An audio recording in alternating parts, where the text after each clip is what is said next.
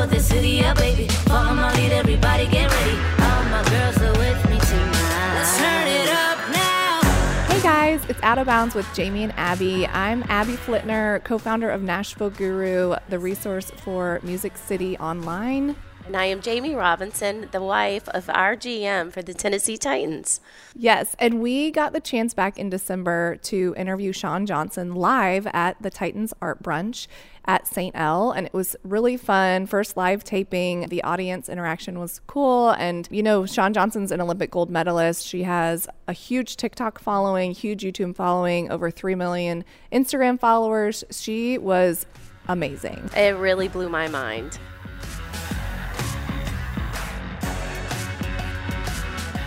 Thank you guys so much for not only attending the art show, but for our first live taping of Out of Bounds. Yes. We do have Miss Shawn Johnson, an Olympic gold medalist. So Yay! she's Thank you. hello. Thanks for having me. Thank you for being here. Of course. Yes. Okay, so Jamie and I met you at a game Yes. a few weeks ago, I guess. yes. And your husband is amazing. He's like you. the most. He's an energizer bunny. He, he is. is. Yeah, he's like the ultimate hype man. He really He, is. he like can't turn it down. Yeah, Yeah. He like made me feel amazing. I mean, he's like, "Oh my god, I love your jacket. Where'd you get it?" Da, da, da, Yeah. And I was like, "Hello, who are you?" Yes. Okay, where did you guys meet? Where do we meet? Oh my gosh. Long story. Try to summarize it. So I went to the 2012 Olympics to work. So it was the Olympics after mine. And I went to a USA track cycling event. So think Lance Armstrong, but on like a track and field track, pretty much. It's strange. Um, and I met one of the USA athletes. His name was Guy East, and we got to like talking. I was interviewing him for a show, and at the end of it, he said, "You have to meet my younger brother. I think you guys would be perfect for each other." And I was like, "You're ridiculous. I, this is weird and awkward." Um, fast forward like a few months, I, we were back in the United States, and he and his younger brother, my, now my husband, um, flew out for a blind date, and we went on a blind date. How old were y'all? I I was 20 and he was 21. Wow. So y'all Yeah. were babies. We were babies. I was 19 when I met Jon. So Yeah. it's, yeah, he was 24, I think. yeah. We were babies. but two two babies later, it worked out. The blind date worked out. Oh my gosh. Yeah. Y'all are so cute. How old are the kids you. now? Uh, my daughter is two. She just turned two, and our my son, our daughter, our son, um, is four months. So Yeah. yeah, Chunks. he yeah. my my son is little Hulk man. He is huge, and so is my daughter. But They're They are adorable. I know. absolutely precious. thank you. They are. Congratulations. Thank you. That's fun. Okay, we, we have to get into the gymnast side Great. of things. Yes. I have so many questions about just what that was like, what age you started, Mm-hmm. how many hours you trained. I mean, I know you're not doing it anymore, but I'm Yeah. so No. interested in it. I'm long since retired. um, so I started gymnastics when I was, I think, like two years old. So it was however old you have to be to do like mommy and me classes. Uh, essentially, the same time you would start kids in like a swim lesson or ballet class, I started gymnastics. And my parents put me in it because I was a, a crazy toddler who ended up in the ER every other two weeks because I believed I legitimately could fly. Oh Um, so I like jumped off of the stair banisters and off of tables and like it was bad. Wow. I probably should have seen a psychiatrist. Is but Drew yeah. like that? I see her being like that. She yeah. is. She gives me a heart attack. She but yeah, she is like that. so my parents put me in what they called a padded playground. And yeah, scary. And I found the trampoline, which further convinced myself that I could fly. Um, so I fell in love with the sport. And I did so many other sports too growing up. I ran track, I played soccer, I tried softball, basketball, which is a joke. Um, I danced, I swam, I did literally everything. And just through the years, as they progressed and got more serious, I kind of had to weed things out just for time. And gymnastics is what stuck. By the time I was on like the Olympic year, Olympic level, I was training probably 30 hours a week, but I attended public school at the same time. Oh, you did. So, So, I you still did. went to school. I did. So, what age do they say? Okay, you have the potential to be like in the Olympics. Um, a coach or myself? Well, both. um, a coach will probably feed a lot of not truth to you. Um, a lot of people try to say that you can tell at a very young age if someone has talent, and I, I do believe that. I do believe I can see little kids, and I'm like, oh, they're very talented in gymnastics. But there's so much more that goes into it. It has to be, you know, a passion. It has to be something that they stick with. There's a lot of luck involved. They have to get like they have to stay healthy and not get hurt. It's just like mm-hmm. there's so many things. So my coach at the time that I was going to, he told my parents like she's very good at gymnastics. Mm-hmm. But I also just loved it. And mm-hmm. so I think year after year I kind of progressed and um, made it. But I think it's a lot of like worlds have to align for it to Yeah. happen. Like uh, we were talking about this earlier, and it's amazing. Like you, you see kids saying, "I want to be in the NFL. I want to be Olympian." Um, did it ever feel far fetched for you, or my was it just something that you were like, "I'm, I'm gonna do this"? I so I was that kid where like you would see on questionnaires that you write in school, what do you want to be when you grow up? And I was like, I, I wanted to be an orthopedic surgeon. I was a sophisticated child. Um, and I wanted to be an Olympic gymnast. and wow. so I was definitely that kid that had like that aspiration, but Yeah. I never in a million years thought that was possible. Yeah. It was always like the dream. Yeah. It was like being Cinderella or something. And I even remember my coach asking me, like, what did I want to do within the sport? And I said I wanted to go to the Olympics. And year after year, it was still just like a pinch me moment. I would, I continually progressed year after year and made it to a different level and kind of kept climbing that ladder. And I still remember being at world championships, being selected for the Olympic team. And I like laughed. I was like, what are you talking about? This is an absolute joke. I'm standing next to Nastia Liukin, who Yeah. like I had beat at the time. and y'all are y'all are still like Oh best yeah, friends. we're best right? friends. Yeah. But I remember the first time I like beat her, Uh-huh. and I was almost like, "This is your medal. I don't know what I'm doing with it. this is weird." Um, so it, it felt impossible all the way up until I was competing. It still didn't seem real. How old were you at that point? I was 16. I was a baby. I didn't realize you were that young. Yeah. So Now, were you still going to public school at that point? I was. Jeez. So it was another very long story I could um, not bore you with, but I think it's pretty fascinating for like three hours. My coach is Chinese, and he moved from China, from being um, a world and Olympic gymnast in China, to the United States with um, the American dream of starting a gymnastics gym and raising Olympians that were also able to have a social life and be children. Um, being a Chinese athlete, he kind of had his whole life taken from him. He wasn't allowed to live with his parents. He never got to play on a playground. So many different things.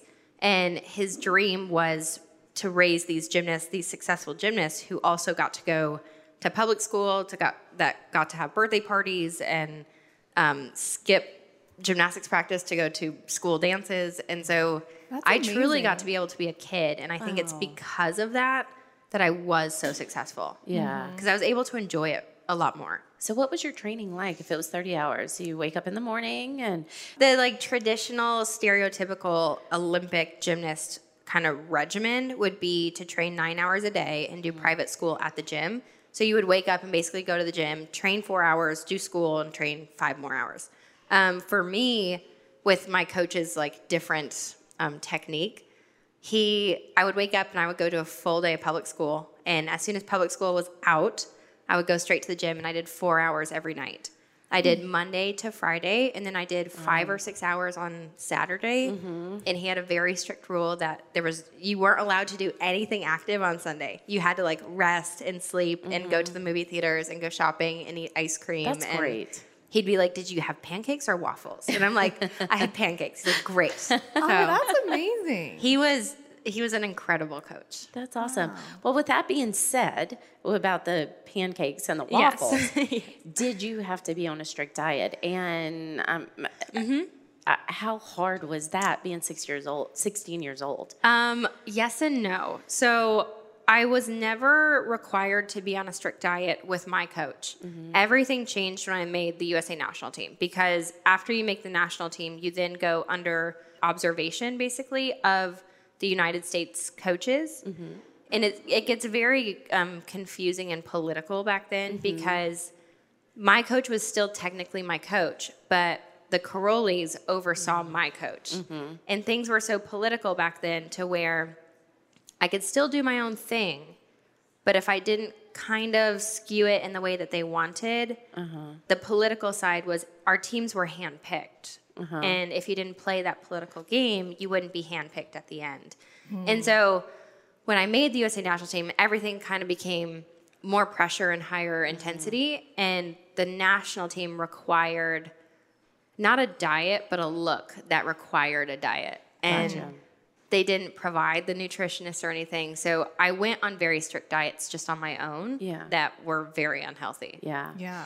I hear right now, so my daughter is a cheerleader, um, Yes. not competitive. Yeah. Just strictly school. Um, but I hear of other cheerleaders, like in college levels, that they have to weigh Oh, yeah. once a week, which, in my opinion, that is not what we're going for in this day and age. No. You do not do that to kids, young adults. You just don't do that. Absolutely not. We were, I don't want to say lucky because there were so many things going on, um, but we were fortunate enough within the diet realm that we didn't have to do weigh ins. However, looking back on it, just from like my perspective now, I almost wish there was something more tangible like that that we could have done so that a coach could have said, okay, you're this and I want you here. It still is very unhealthy and it still is something I do not agree with. But back then, all I had was this this idea in my head that they wanted me skinnier. Right. Like Yeah. always. And always. Yeah. And it was never enough. And there was mm-hmm. never that finish line that I could get to. It was just always get more, always get more. Mm-hmm. And because there weren't any resources that were um, offered to us because we were so young, I think it was mm-hmm. assumed, oh, they just don't need it. I had to kind of figure things out on my own. And I internalized that and turned that into unhealthy eating disorders and, and everything. But I, I do think it's skewing now because girls have been so open and there's been Yeah. so much come to light that they're now offering psychologists as they should and therapists and nutritionists and anything that they could possibly need, which is really good. How did you do transitioning uh, from a strict diet and from that training? How did you transition after? Uh, I describe it as running full speed into a brick wall. It was the hardest transition of my life because for 16 years of my life, I every decision I made on a daily basis was um, catered to gymnastics. It was catered to my goals and my aspirations and the finish line of the Olympics and what what visually I wanted to be and everything who I hung out with. And when I finished with that and I quote unquote retired, transitioning to be a normal person who wasn't training to have an Olympic medal in gymnastics, I didn't know how to operate. I didn't know what to do at 4 p.m. every day because I truly had never been outside of a gymnastics gym at 4 p.m. Um, I remember driving down the street on Monday at 4 p.m. and I was like, wait, I don't know what I don't know where to go. like I don't know what to do. I didn't know how to work out unless it was in a gymnastics gym with a coach. I didn't know how to eat because that whole part of my being was gone. And it took me many, many years. I remember I, I went two years just kind of aimlessly wandering around the world trying to figure out what to do before I was like, you know what, I need to go back to gymnastics because I feel too lost. It was the mm. only thing I felt comfortable with. I tried to make the 2012 team. I competed for two years and made it to Olympic trials and mm-hmm. just knew that it wasn't for me. So retired right before Olympic trials and went on another two year journey trying to figure it out. But it, it was very hard. There's an mm-hmm. identity that you lose that you have to kind of rebuild. Yeah. Well, in 2012, when you decided not to go for the Olympics again, that was kind of like your like what I would say Simone Biles moment, right? Uh-huh. Like not as public, but Yeah. you like chose yourself over the sport. Yeah. And when she did that, I thought it was just like so cool that so many young women saw that. What what were your thoughts on Oh that? Oh my gosh, I have so many thoughts on that. I thought it was a historic moment. I know there are a lot of opinions in the t- like in the moment of of her choosing to step down. I remember even hearing people around me and friends around me be like, "Oh, she's representing the United States. She just needs to like just a mm-hmm. few more days. She's representing us." Like Yeah. They saw it almost as a failure where I saw it as truly a stamp in history and time. There has been so many things come to light about USA Gymnastics mm-hmm. and how corrupt it has been for so many decades and even longer. I think for so long, every single gymnast within that sport never had a voice. They had zero control over anything mm. that pertained to them, their bodies, their voice, their health. And for Simone Biles, the greatest literally of all time, mm-hmm. and I have said this a million times, I don't think anybody will ever touch her. I, I've never seen that kind of talent and separation in, in a sport period, let alone gymnastics. And to see her show up on the stage and say, you know what, I'm going to make a stand and I'm going to do this for me because it's what's Yeah. in my best interest, I think paves a way for every single little girl in that sport from here forward. She truly empowered them to be able to say, I don't care what age you are or to what level, you get to control your your choices and y- yourself. Yeah. So I'll tell you, it, in it's all little girls, mm-hmm. and I got permission from my tailor. So I have a mm-hmm. 16 year old tailor. She's been dancing since she was three years old. Um, she is she has a lot of issues, autoimmune issues, type 1 diabetic, alopecia, rheumatoid arthritis. So the past couple of years has really been a struggle for mm-hmm. her. Um, last year she couldn't go to dance nationals because she hurt herself mm-hmm. and she had a back injury and it was it was a big ordeal. Mm-hmm. So this year she decided to to dance again and try it out one last time. And she was stressed. And I had to come get her from school. She was having a panic attack. And I'm like, what is wrong? Mm-hmm. Well, I mean, not everybody's blessed with this, but she made her first B. you know, oh, she's a sophomore in high school. And she was like, Mom, I'm dancing four hours a night. I, I, I don't know if I can do this anymore. Mm-hmm. And I'm like, Well, you know, do not look at me and your father. Mm-hmm. And we have no, uh, this is your. Your issue. This is not our opinion. You do what you want to do. And she cried, and she, I mean, on a very minor level, like you, um, not like you, yours was major. Um, she was like, but I'm a dancer. That's what everybody knows me. I'm, I'm gonna lose my identity at, at that. And I'm like, no, y- your mental health is more important. Mm-hmm. And I'm like, do you want to dance after school? And she's mm-hmm. like, no, not in mm-hmm. college. Yeah. And I'm like, okay, well, if you stay in dance, you need to come down from these AP courses. Is that worth worth it for you? She was like, no, I want to go to these Ivy League schools. I want to be a doctor. And I'm like, well, there's your answer. And she stepped down, and it was hard. And I commend Simone for letting these girls know that it's mm-hmm. okay. It's okay to step down. You mm-hmm. know, your mental health. Her poor little body, she was hurt all the time. Mm-hmm. All the time. Well, and I've I've talked to a lot of college kids. I used to do like seminars with college kids across the country, and we used to talk about this a lot. That a lot of times as a kid, and I, I put college kids as kids, um, we put them in in this bucket that as adults we know better. We know that if they just stick to it, they can become the lawyer. If they just stick to it, they can make the Olympics. If they just mm-hmm. push through, they can become that famous pianist or whatever it might be. And we we would always talk to these college kids and say, "You're probably on a path right now that someone put you on." Mm-hmm. And at the end of the day, as a kid, you actually have more control and more knowledge about what it is you want to do in life than anybody around you. Yeah. And there were so many times in my career that I felt pressured um, to become something. And I would I would go home to my mom and dad. I'd be like, I'm done. I don't want to do gymnastics anymore. I feel too much pressure. I feel like you guys. I feel like my my coaches are expecting me to do what X, Y, and Z. And my parents would just kind of chuckle and they'd be like, honey, you don't need to, like, I understand the challenge. But they said, you don't have to do gymnastics. We can quit tomorrow. Yeah. Yeah. My mom would even be like, I hope you quit because we can go shopping I was and I to can get my daughter back. Um, I get to go on vacation there earlier were now. there are many times where my mom was like, "Do you want to play hooky today?" like, we don't have to go to gymnastics. And I just think as kids, you have to reiterate over and over and over again that there are so many different things you can do out there.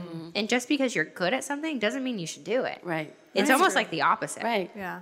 And I'm, I'm so incredibly proud of her because number one, I mean, I'm just going to throw it out there. I was not a studious person. I, my mom, who's sitting up front, look at her, she's giggling. She, she says I graduated in FIMU. I mean, it is what it is. And I did. but I commend her so much for knowing mm-hmm. at 16 years old, I want to be a doctor. I mm-hmm. really want to go to Duke, but I can't do it while dancing four hours a night. Yeah. That's It's- that it's is really incredible. that is It's really incredible. incredible. Yeah. Good for her. Yeah. How do you think you'll like raise Oh my god. your kids if they want to like if if Drew wants to do gymnastics or Jett wants to play Um, football? Andrew and I talk about this a lot. First, I still don't know how I have children, like how the world allows me to have kids. Like I still feel like a child myself. I remember leaving the hospital and I was like, "You mean I can take?" Yeah, we all felt like This that. is real. I like, "Are you sure? I think we all were Do like, you wait, know me? they come home with us now? Who's Do you all come on?" do you send someone Yeah. with me? Yeah. So I'm still working through that. um, but my husband and I have talked about this a lot because we have a lot of fears around football and gymnastics with our son and our daughter because I feel like the world will not allow them to be anything less than great in those sports. yes. I, I can already hear, you know, gymnastics coaches being like, oh, it's Shawn Johnson's daughter. She Yeah. has to be good. And I am a firm believer that, especially as a parent, you have to allow your child to fail and fail miserably because it's the only way you learn. Um, that was a huge thing that my coach taught me is that the only way you can learn success is by falling and falling flat on your face a million times. The most humbling sport in the world is gymnastics because you split a beam, you fall on your face, you fall, you know, a million times over before you ever learn a skill correctly. And I think that's beautiful for kids and to have the idea that like my daughter will walk in the gym and a coach will expect her to be good Yes. as a toddler, it freaks me out. Yeah. Um, that being said, Andrew and I have agreed that like our kids will put them in everything that we can possibly find, and if they end up choosing football and gymnastics, Lord help us. um, but we will sit in the stands and be the the best cheerleaders for them Yeah. and staple our mouths shut. So you would never coach? Never. Really? No. Why? Um, I have a lot of friends in the sport that had that father daughter or mother daughter relationship within. They were also coach and they were they were mom, and it worked for some people. But I think for the most part, it was a very it was a struggle to kind of, mm-hmm. especially at that adolescent age within gymnastics, mm. to find that boundary. I think kids should be able to come home to mom and dad. And I think it's also very hard for an adult to find that separation. Yeah. And I just don't think I'm capable. That's I a lot I of together time. It is. And I want to be able to have my kid vent to me about how coach was being a, Yeah. you know, turd that day. Yeah. Um, for lack of better words. um, I, I do. I just, I want to, I don't think I have that ability to Yeah. do both. And Yeah. I want to stay mom. Yeah. I love that. That's awesome. I know. I, I giggle. I look at mom, but I don't think I could be with you 24 7. yeah. As much as I love you, mama. I, I will say though, I have had my brain go down that route of like Drew chooses gymnastics, and I would my coach, Coach Chow, who is uh, my second dad. I truly believe he is the best coach in the world, and he now coaches the Chinese national team. and I've already told him, I'm like, if my daughter chooses gymnastics, you have to come home. Yes. You're like, you, you're You the only be. person that Yeah. can coach her. Well, because you Yeah. had such like a balance, it seems Yeah. like, which is rare, in the, especially when you go to the Olympics. But Yeah. um, well, let's talk about what you're doing now. Okay. We know that you know you're an Olympian and you will always be, but you've moved on to amazing things too. You guys have a podcast, we do. couples things. Yes. Okay. I was um, watching some last night, and I was like, "This is so cute." And Yes. you got nominated for a People's Choice Award, right? We did. we did. awesome. We did not win, but we got I nominated. know, which is but good. that, hey, that's awesome. Can we talk win- about your we'll try to win outfit next that year. night? Thank you. You look stunning. Thank you. You always look stunning, but Oh, that you. was perfect. Thank Yeah. you so much. That was I had nothing to do with that. So Really good. Someone told me to wear this, and I was like, okay, yeah, I'll do it. yeah. Um, so tell us what it's about a little bit, just for anyone who hasn't. So it's called Couple Things, and it's all about couples and the things they do. My husband and I are very, very open and transparent about our marriage, and that marriage is hard and relationships are hard. And we got really, really tired of society and Hollywood painting these pictures that um, relationships are easy and that if they aren't easy, you need to leave. Um, and there are definitely reasons that you should leave. I obviously, um, but we got really tired of that because we love marriage and we love families, and there was just a doomsday picture painted on family, and we really didn't enjoy that. And so we thought, why not start a podcast and interview families and couples about how they do it and it's been really eye opening that every single couple does it dif- a different way and figures out how to make it work. And I think it's really um, a beautiful thing to kind of show the world. Yeah, for Marriage sure. is um I mean, Jon and I will be married 20 years in February. Yes. I have no clue. Yeah, I mean, I know how we did it. I mean, Yes. we're a very great couple. I mean, Yes. I'll be the first to tell you that I went to counseling Oh, at yes. some point, and I mean, it's tough. Yes, It's and it is, and it should be. And even like, we just could go on a tangent about that. But I remember reading magazine after magazine, and it would be like 10 tips to finding the one. And it would paint this picture of you're going to know someday who the perfect person is. Mm-hmm. And if it is the perfect person, it'll be the perfect relationship. Mm-hmm. And you'll never argue, and you'll have this fairy tale wedding and the fairy tale ending. And if you do argue, it's probably the wrong person, so you just made the wrong choice, and you should just leave and go find the one. And uh, we just hate that. I just Yeah. hate that.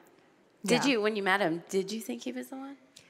I personally have never believed in the one. Really? Mm-hmm. My mom and dad are um, taught me not to believe in that because they said if you try to look for the perfect person, then Yeah. you'll never find someone because you can always find flaws in people. Mm-hmm. And I remember meeting Andrew and thinking right away, like I could marry this man, uh-huh. but I knew that I could probably feel that about different people. Yeah, yeah I agree. I don't think there's just one. I think you oh. can. Yeah. I called it. my mom after our first Applebee's date. I called her. I said, Mama, I met him. I met the man I'm going to marry. That was oh. after our first date. Let me tell y'all a little cute little story. So, my mom's from New Zealand, and my dad was in the Navy, and they were in Sydney, Australia. And she was working abroad, and um, my dad was on leave. He was about to come back from, um, he was about to come back to the States. They met, knew each other for three days. Oh my gosh. Talk about finding That's the incredible. one. That's incredible. Knew incredible. each other for three days. My dad left, sent her a plane ticket. She came, and she got married within a month. That's Oh my amazing. gosh. Isn't So it? I will say though, like that's a incredible story, and I Mm-hmm. do believe in like the one in that aspect. I just believe that there are probably multiple people out there that you could spend your whole life with and make mm-hmm. it work. Yes. I don't think there's literally just one. Mm-hmm. Yes. Otherwise, um, people will get lost looking. Yes. I agree. I agree with that. I know, but I think you do know. You have a hunch. For sure. Now let's talk about the two of you for a second. Y'all are completely opposite. Oh yeah. right? Yeah. So Mallory, Mallory Ervin told me because they're best friends. You're actually quite shy. Very. And we all know Andrew is not. No. How do you No, do no. that? Uh, I don't know. I I think I needed someone like him though because I I am very shy. I'm very reserved. Um, crowds make me very nervous or like make me very nervous. I don't usually like sharing my life, so Lord knows how I got on the stage. Um, but my husband has kind of worked at that, and not intentionally, but just seeing how confident and how extroverted and how just full of life he is. I'm so envious of it, and I have been since day one. It's something that I think I find very, very attractive. And he's really challenged me over the years to kind of slowly get out of my bubble and be like, you, sh- you don't have to be nervous. You can have conversations. You can kind of get out of there. But Yeah. um, yeah, it was a struggle at first. We would have like arguments because he'd be like, "Why are you so quiet at this function? It's my friends," and I'm like. I don't know. I don't know what it is. I'm like I'm sweating the whole time. Yeah. I could see that. He's so outgoing. Uh, yeah. But that takes so much confidence. Like, I don't know, to just walk in a room and be like, this is who I am, take it or leave it. I still have yet to like believe that there is any ounce of self like doubt or Yeah. insecurity in my husband, which is so beautiful. It Yeah. is so coming from gymnastics, I think, where it was such a critical sport where we were taught to literally judge ourselves. Um, he is just the opposite. Yeah. And I, I hope our kids get 100% of that. How did you fall into the TikTok, um, YouTube world? Because it's, I mean, you guys are absolutely hilarious. You make like the coolest content, but what, I don't know, like what were the steps to get to that point of like, okay, this is what we're going to do now? Um, my husband. yeah. yeah, that was all my husband. So I was in sports marketing for years. So I made the USA national team when I was 12 and had to hire an agent and a professional like public like publicity team. Where from then on, I got to work with incredible companies like Coca Cola and McDonald's and Nike and represent as like a sports ambassador. But from the time I was 12, I was taught um, within these partnerships what to wear, how to look, how to talk, how to be politically correct, how to kind of live within a box that was acceptable with the world. And I learned how to kind of be a different person for so many years. And so when I met my husband, um, he saw that I was almost bipolar. I would literally go to an event and I would become a different person. And he'd be like, What is this? Mm-hmm. Like, stop putting on a front for people. And I was like, Well, that front is what I've been taught to do. And so he was bouncing around the NFL at the time and he started a YouTube channel. Don't know why, just for the heck of it. Because he's Andrew. If you met his dad, it would make sense. His dad films literally everything. Everything, everything, everything. He has Really? everything. I mean, he could find at any second the like you're like, I need to see Andrew at two years, five days, and one minute walking down the stairs. It- he like, he has everything archived.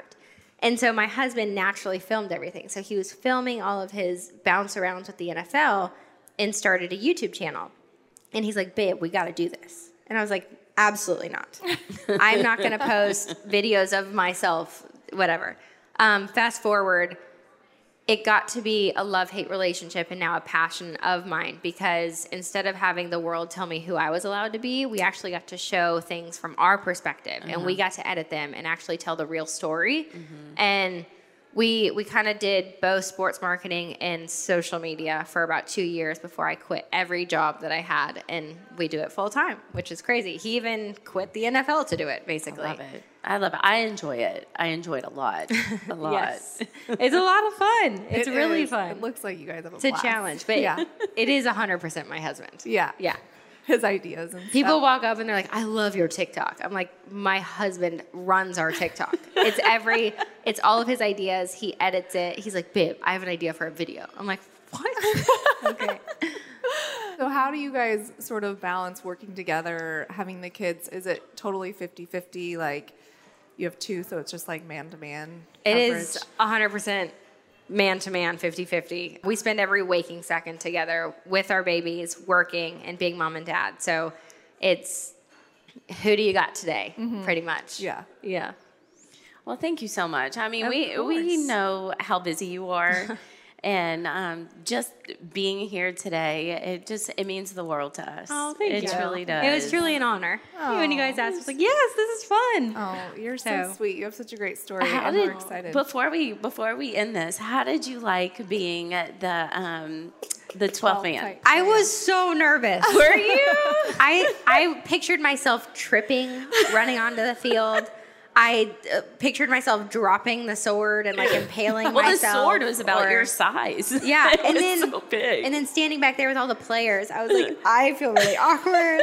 I was like, you guys go do your thing. I'm sorry, I don't know why I'm here. Oh I I was so it was so cool though. It was so I was so sad to miss that game. You look so cute though. Oh, All thank the you. pictures are good. okay, so where, like, what's the best place for people to find you? I know because you also do a toy store, like an online we do have a shop. toy I just found that, and I was like, I Yeah. Shop here. So we have a toy store called Teddy and Bear. It was just a little passion project my husband and I did for our kids, and now we like sell toys somehow. But you can find us literally on all platforms under the East family or Shawn Johnson or Andrew East. So East family. Okay. Yeah. TikTok, YouTube, Instagram, Yeah. all the things. all of it. Podcast. Podcast. Yes. Yes. Oh my gosh. Well, we're excited to see what you Well, do next and you. support you. Yes. But Thank we you. appreciate you, and we appreciate all of you. Absolutely. Listening to Out of Bounds with Jamie and Abby live. This was a new thing for us. This is I feel like cool. we need some of the training she got, like in her. with, with our outfits? we need with all everything. No, I need outfit help. I've got your girl. She changed my life. Awesome. yes. I mean, this is like super But your cute. outfit's amazing. I love it. Thanks. Thanks. Now it's just gonna be girls like, no, I love your outfit. No, I love yours. Yeah. Okay, but thank you guys. Thank all. y'all. Yes.